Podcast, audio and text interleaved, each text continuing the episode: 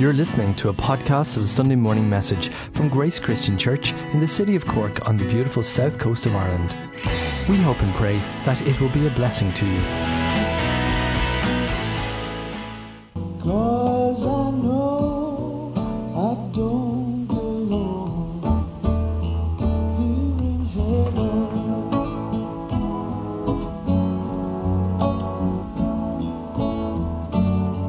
heaven. Anybody know who that singer was? That's Eric Clapton. And there's a reason why I wanted to play that song. But first of all, welcome Cafe Church. Good to have you join in from downstairs. So that video was Eric Clapton, and it's a very moving and a very tragic story behind the writing of that song. His four and a half year old son, Connor, fell from a window of the apartment that they had in New York. And the child fell to his death. And so his dad, Eric Clapton, wrote this song to commemorate his dead son. And it's probably one of the worst tragedies any family can face, to see something like that. And if you look at any of the footage of the early interviews with Eric Clapton at that time, by the way, he's a famous singer-songwriter, just in case you don't know him. Um, he is desperately distraught, obviously, as any parent would be. But I wanted to play today because in many ways it encapsulates what I've been talking about last Sunday and finally today as well, to conclude a three-part series I'm doing. Because Eric Clapton's son fell out and died, and last Uh, Sunday, we looked at a guy called Eutychus, or Fortunate, to translate his name into English, and he fell asleep in church, and he fell out a window to his death, and he died, sort of a bit like Eric Clapton's son. And today, I want to conclude this small series by looking at another son, or another guy, but he was a son, and he, if you will, died in many ways, not physically, but in many other ways, to his father and to his family. And that is the story of the prodigal son that Jesus told us in the Bible. So Eric Clapton's song, to me, kind of summed up those two uh, senses of loss. So just to Uh, recap on what I shared last Sunday for those who weren't here, or if you were here, just so that it's fresh in our mind. This is really important. I felt the Lord um, stir me to share at this time these three studies, including on Tuesday night, because of the time of year we are in. But last Sunday, I was looking at uh, Acts chapter twenty, and we read how the Christian church in Troas, which is in modern-day Turkey, opposite the Greek islands where many go on holidays. And here in Troas, the Christian church met. And we're told in one of these verses that you might just glimpse at and not really think about, that many lamps were lit in the upper room where this Christian church met. And this is hugely symbolic to us as Christians, because the lamps stand for God's Word, the Bible. The Bible self-describes itself as a lamp to our feet. The lamps are lit by oil. That's how they were lit back then. And the oil is a symbol of God's Holy Spirit, the power of God in us. So God's Word, the Bible, and God's power, the Holy Spirit, were happening in the Christian church in Troas, both symbolically and in reality. So it's dark out there, but it's light within the Christian church. And we saw how a young guy, probably a teenager, called Eutychus, fell asleep. And as he fell asleep, he fell out the window. There would have been no glass, just wooden shutters that were open because of the heat. And he fell to his death. And so we know that he fell away from the light that was within the Christian community out to the darkness. He fell from worship to silence, he fell away from community to isolation, and he fell away from life unto death. And so this is a powerful symbol for anyone who has faith, or anyone who cares about other people who have faith, how easy it is for someone to fall asleep spiritually and fall away from the things of God. And finally, we I just asked the question, what's your window ledge or your windowsill? Is there something going on in your life that will cause you to fall asleep spiritually, cause you to be isolated, cause you to go from worship to, to not worshiping, cause you to go from life, spiritual life, to spiritual death? And I shared this in the context, and this was Tuesday night, of the Feast of Samhain, the old Irish feast, which is where Halloween comes from. People think Halloween came from Hollywood. It didn't. Unfortunately, a lot of the dark side of it came from Ireland here. And we saw how in the Feast of Samhain, this is Mina Samhain or November, but that was Halloween, how in Ireland it was believed the god of light went to sleep and the god of darkness woke up. And at that crossover time, which is this week just gone, the Irish believed that um, spiritually we entered into a thin place where the living and the dead weren't as separate as normal. And so what many people in Ireland did, including my ancestors in West Cork, they would have left out cake or something sweet for the spirits of the dead to keep them away from coming into the house, which is where trick and treating comes from. And then if they had to leave the house, particularly on the night of Samhain, Iha Samhain, the Halloween night, people would dress up in disguise almost as a spirit or a ghost so that the dead wouldn't attack them. And that's where we get the tradition now of children dressing up as ghosts or demons or witches and so on. So it all comes from this. So the god of light was going to sleep, the god of darkness was waking up, and we know that spiritually there is definitely something going on this week that is a lot more powerful than normal. And so it was into this context of how easy it is for you and for me to fall away from God that I started this series. So I want to conclude today, and I'm going to look at Luke chapter fifteen at an abridged version. You can read it yourself uh, in greater detail, but for the purposes of this morning, I've highlighted some of the main verses from Luke fifteen. It's a well-known story, but I want to look at it from a different angle, and it's called the parable of the prodigal son, and Jesus took great pains to bring this out to his followers two thousand years ago in Galilee. And so we pray, Lord, that your word, the Bible, would feed us today and give us direction in Jesus' name. Amen. So let's just see it. It says, a man had two sons, but one of the two sons wanted his inheritance straight away.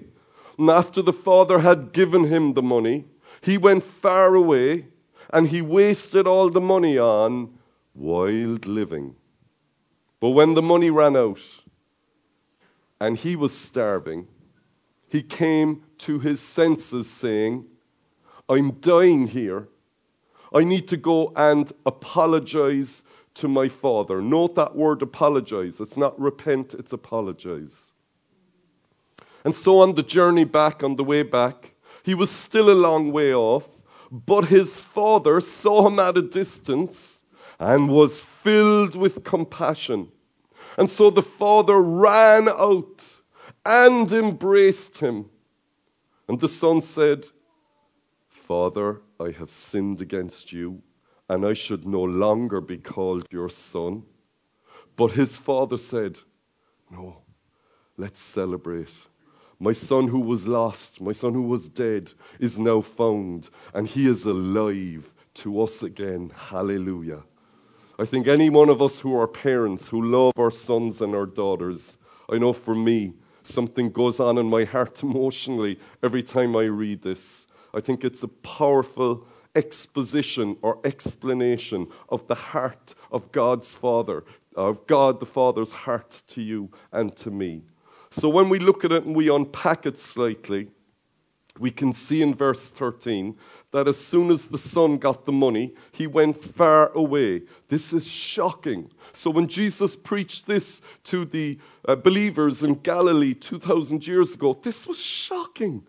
Because when a son or a daughter would go and demand their inheritance, what they were in effect saying to their father was, I wish you were dead. And I don't know if you've got a teenager or a young adult child, if you are a parent, if they've ever said those words to you. But it was that and worse for this obviously compassionate man who loved his kids. So as soon as the son got the money, he went away. He left his family. He left the place of community in that sense. So much similarities with this guy who fell out the window that we saw last week, Eutychus in Acts twenty. It's a bit like Judas Iscariot, who was also in an upper room like Eutychus. And as soon as he knew there was money to be had when he betrayed Jesus Christ, he left the upper room and he went out for thirty pieces of silver. Of course, as ever, it's always a lie, and it ended in death for Judas. And so Judas left the upper room, and here we have the prodigal son leaving his father, leaving his family, and going far away. But of course, as always happens, when the money ran out and he was starving, he came to his senses. Remember, when the money ran out and he was starving, this was reality teaching him a lesson. How many of us, when we're young or not so young, and people will say, be careful, because if you do that, you're likely to have this repercussion. And yet, we don't listen. And we still, me included, will go ahead and do something. And it's only when we feel the punch, the sting, the hit of the reality we've walked into that we actually come to our senses. It's a bit as if there is a temporary madness. I do a lot of weddings. Uh, Michael does as well, and one of the favourite readings is uh, a reading called Love is a Temporary Madness. The whole concept behind it is, is that when we fall in love, it's like there's a madness comes upon us, and logic goes out the window, and, uh, and, and, and we just don't see the reality of where we're going. And so when we break our hearts, or our hearts are broken through love that didn't work out, yet still we will go back another time, and maybe it'll be a couple of months or a couple of years later, but we're ready, we're willing to have our hearts broken again. It's something quite amazing in the human personality.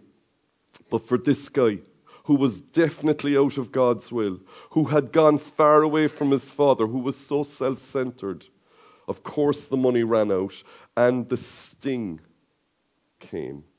He was now starving. He was close to death. He was living with pigs. In that culture, that was the worst. That was the worst. That's like saying, you tonight are going to sleep in Cork City sewers with all of the feces and urine flowing by you. That's what uh, living with pigs meant to the Jewish mindset. And so reality, the university of hard knocks of life, taught him a lesson, and he came to his senses. And here he is, and I don't have the time to go into all the detail, but he made a decision and said, I need to go back to my father and apologize. I need to apologize because I need to live. His plan was that he would just be like a servant. He knew he had blown it and blown his inheritance. But there wasn't a repentance in his heart. He just needed to survive. So this, if you will, was almost political or survival mode rather than something deeper going on. And what we know is that it would appear the father was waiting for his son. If anyone loves their kids, no matter what, how old they are, there will be something in your heart and in your soul where you will be waiting for them. And if they get involved in a toxic relationship that you know they're going to end in heartache, or they're struggling with an addiction, or whatever the issue is, as a parent, if you love them, you'll be waiting for them. And so the father was waiting. Maybe, maybe his son would come back. and he sees them from a long way off. So he was obviously scanning the horizon. And he saw his son, and we're told when the father saw him, look what happened. He was filled with compassion for his son. Did he think about when he was a baby? Did he think about when he was sitting him on his knee as a little toddler and he would hug him and embrace him and kiss him? Was he thinking of how he would put him to bed many nights? Was he thinking about the little boy who would follow his dad around and mimic the work he was doing? What was the bonding that went on? There was surely a deep bonding, and the father was a spiritual man as well. And so when he sees his son, he runs the distance and he goes out to embrace him.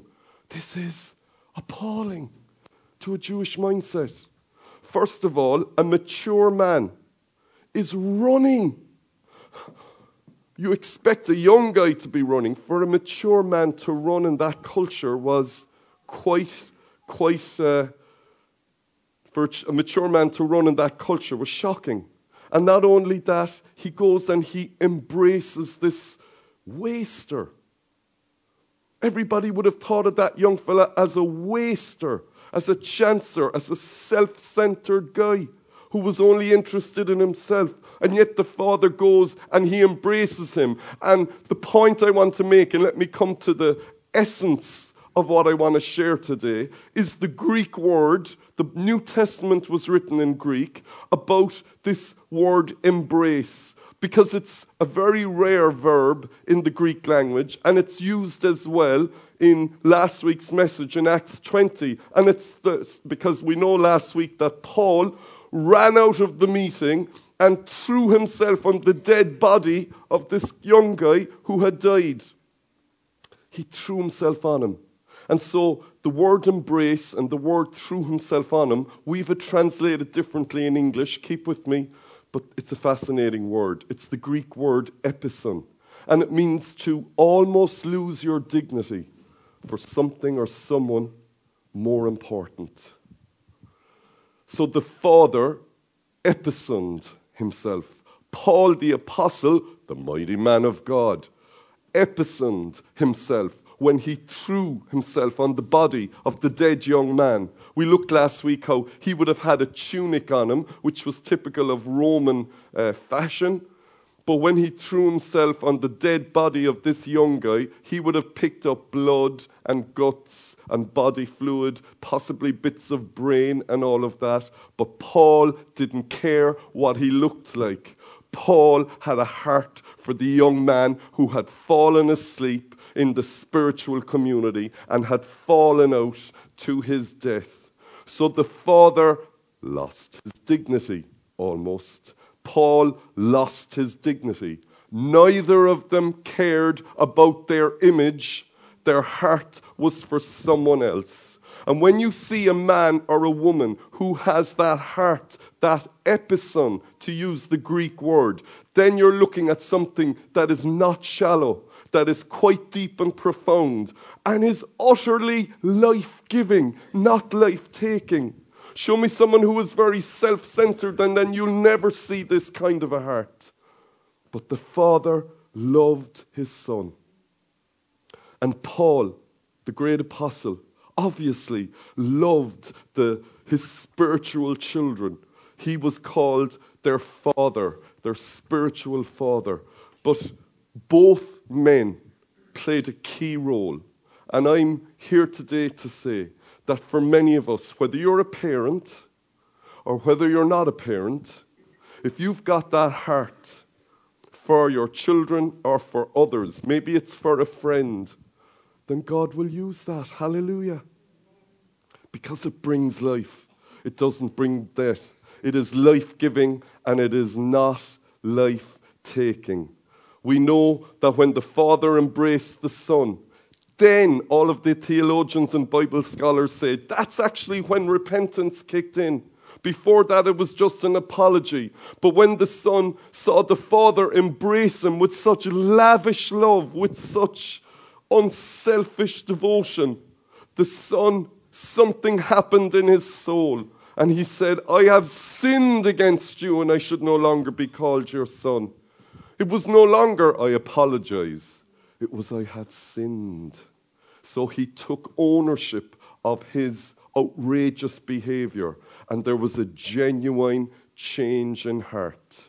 What was the trigger? It was the Father's epison. It was the Father's love for him. What does the Bible say? We love God because he first loved us. There's a number of people in here for the first time. Can I suggest it's the love of God, who, what that's been drawing you, that's been knocking on the door of your heart. It, it's drawn all of us. No matter what the media says, or no matter what some latest celebrity who says God is dead, yet you know in your soul there's more to life than just these three score year and ten that we have. There's something deeper going on, and behind it all is the fingerprint of God. So the Son has a repentance, he turns, and something changes, and it's all down to the Father's heart for him.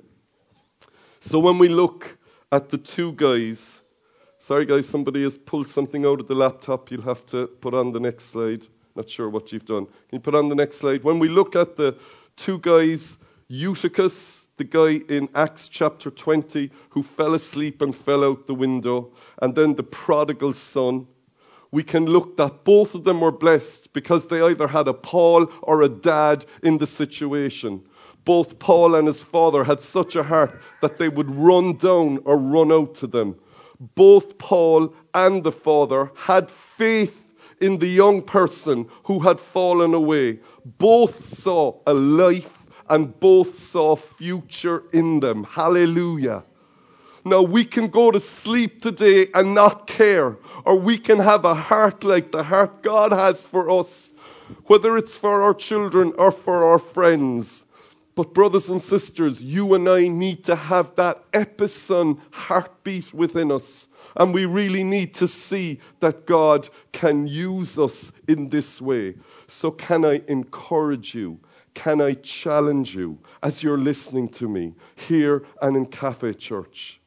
Is there something within you that is willing to say, I personally am willing to lose my dignity so that the person I care about can find their life and can find their connection with the Father?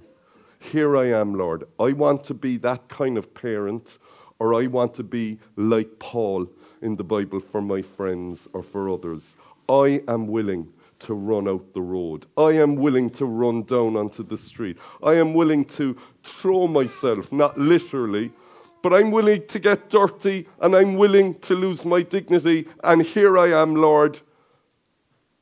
Will you give me that heart? Here's the thing as I conclude. None of us have this naturally. But when we invite the Lord and we ask him to give us this heart, something supernatural goes on in our attitude. It's not spooky, it's just something changes within. And it's like God gives us this epison. And so we move from our natural state, for most of us is quite self-centered. That's the way I was. And that's the way I, I have to fight against. But it brings us to have this heart.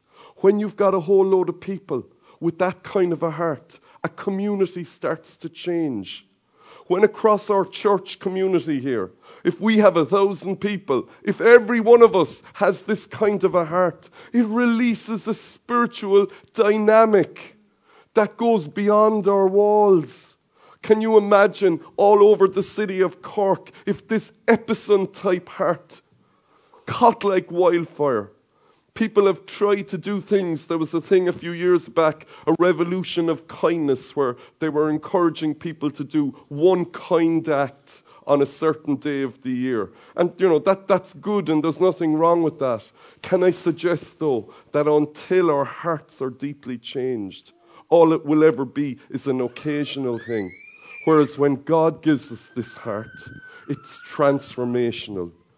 So last week, we prayed for all our teenagers. Most of them are away now at the weekend away uh, down in West Cork right now.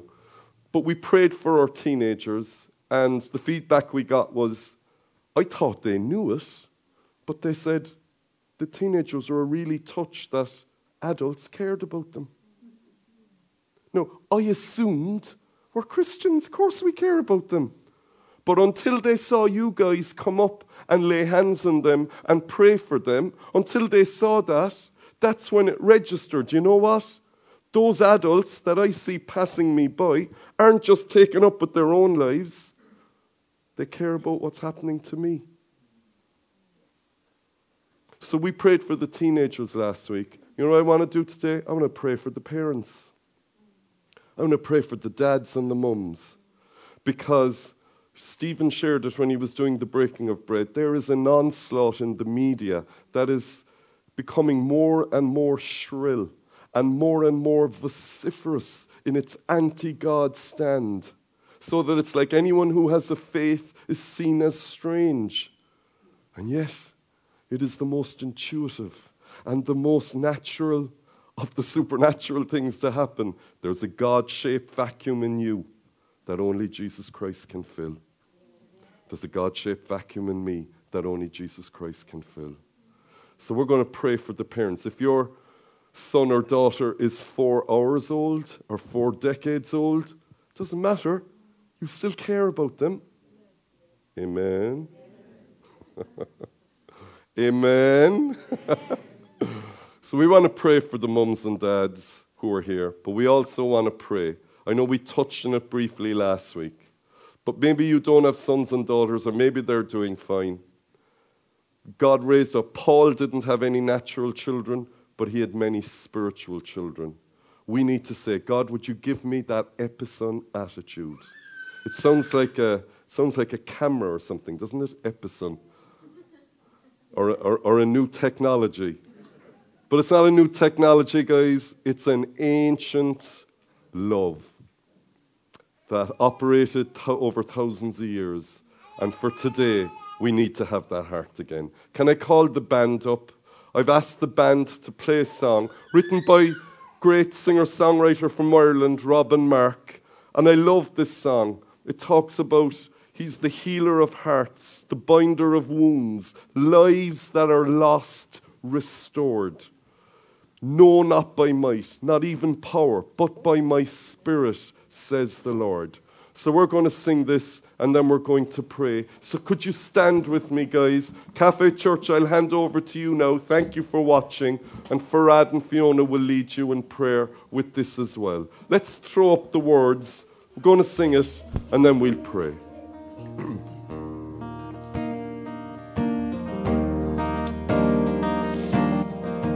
By might. No, not by might, nor even power, but by your Spirit, O Lord, healer of hearts.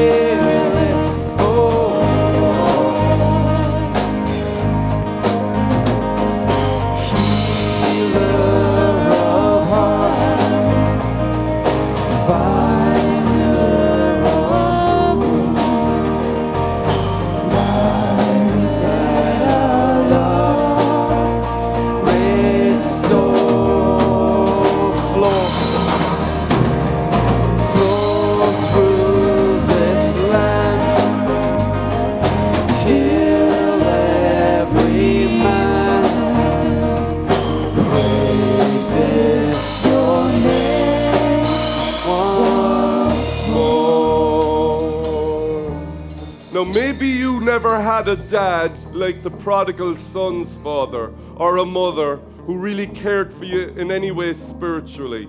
And maybe you never had a friend like Paul who would run out for you. Yet, perhaps this is kind of new to you. You have found your way here today. Can I submit to you? That is not a coincidence. The love of God has been drawing you. And today, even though it's been your own efforts, you can take the next step and find pure peace with God. We can never have the peace of God until we make our peace with God. And so I'm going to invite anyone for whom this is kind of new to just quietly, privately call out to the Lord today. Can I ask everyone to close your eyes down in the hall, and everyone on the stage here as well? If your eyes are open, you really are invading someone else's ability to just make a connection with the Lord. If this is kind of new to you and you want to just say that to the Lord today, you want to take the next step, even though there never was a father or a mother or a Paul who cared spiritually for you, can I ask you to lift up your hand and then take it down again? I won't say anything to anyone. I see your hand, I see your hand, I see your hand, I see your hand. Okay, I think we've five people. I'm just going to pray for you five guys. You can take your hands down. I pray that the wonderful Holy Spirit of the living God would fall upon you now, and that as you take your next step in making your peace with God, I pray that you would experience the peace of God.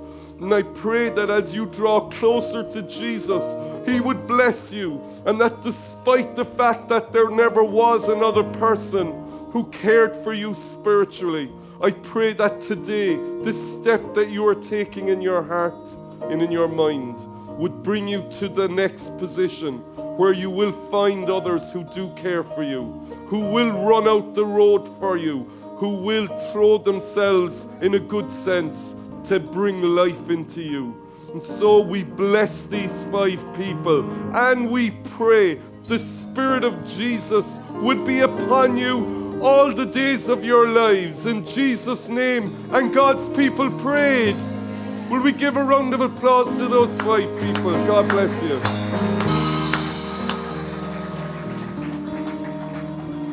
For the final five minutes, I'm going to ask, if you are a mum or a dad and you want to pray for your son or your daughter, whatever age they are, would you lift up your hands that you're willing to pray for your kids? Can I ask you to come to the top? The guys are going to sing the song again. We're going to do a collective prayer for all the parents, because you'll be standing for your sons and your daughters. Hallelujah. No, not by might. Not by might, nor even power.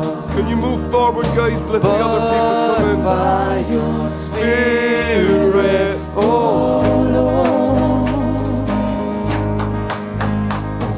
healer of hearts, binder of wounds, lives that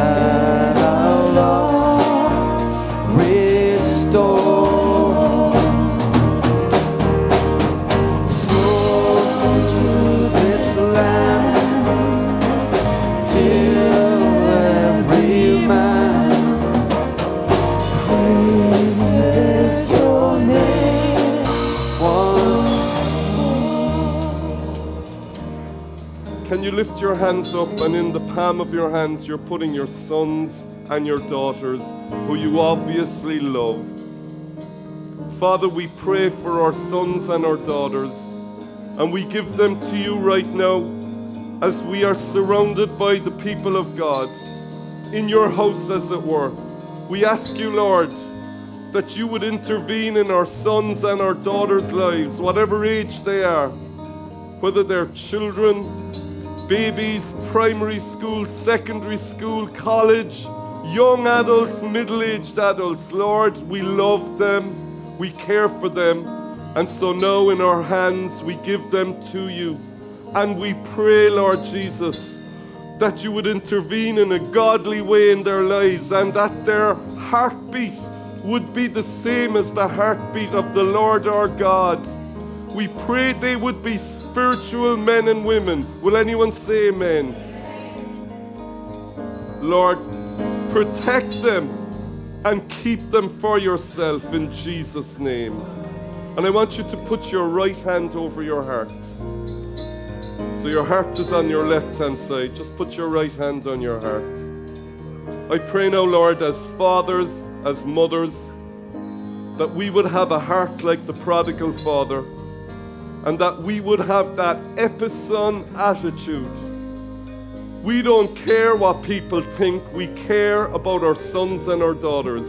And so right now, Lord, we pray that by your Holy Spirit, you would give us the ability to run out the road for our sons and daughters, to throw ourselves, as it were, upon their dead bodies or their wounded bodies. And even though we would be stained by the experience, we are not concerned with our dignity. We are concerned about their future. So give us that epicene heart by your Holy Spirit, and may we see the next generation of our children and our children's children follow the Lord, live by God's principles, and have a life-giving experience of Christianity. Keep them from addictions. Keep them from toxic relationships. Keep them from growing lukewarm or cold or falling asleep. Let them be awake to the potential and the destiny God has for their future. Lord, let us be the epicene fathers and mothers and friends for our children. In Jesus' name, and for one last time, the people of God said, amen. Amen. Hallelujah. Let's go back to our seats, and we'll sing this one verse one more time before we close. Let's just sing it as a prayer for all of us. If you're not a parent, you're a friend. Have a Paul attitude for the people that you love as well. Let's sing it one more time before we close. No, not by might, nor even power, but by your Spirit, oh Lord. Healer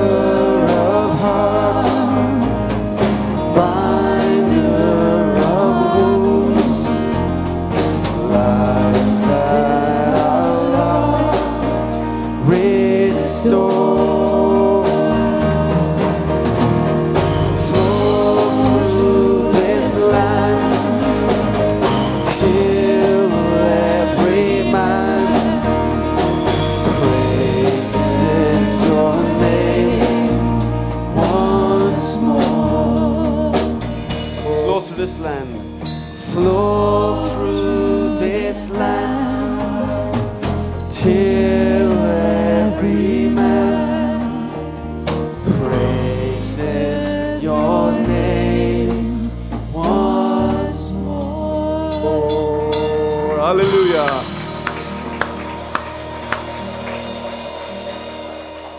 May the living God go before you this week, and may you and all you care about be safe and be blessed in God's presence for the coming week. Thank you so much for coming. We deeply appreciate every one of you for taking the time. If you have the time, coffee and tea, it's all for free, served upstairs. Otherwise, God willing, we'll see you Tuesday or maybe next Sunday. God bless your week ahead. The guys are going to play us out as we say goodbye to one another or as we make our way upstairs. No.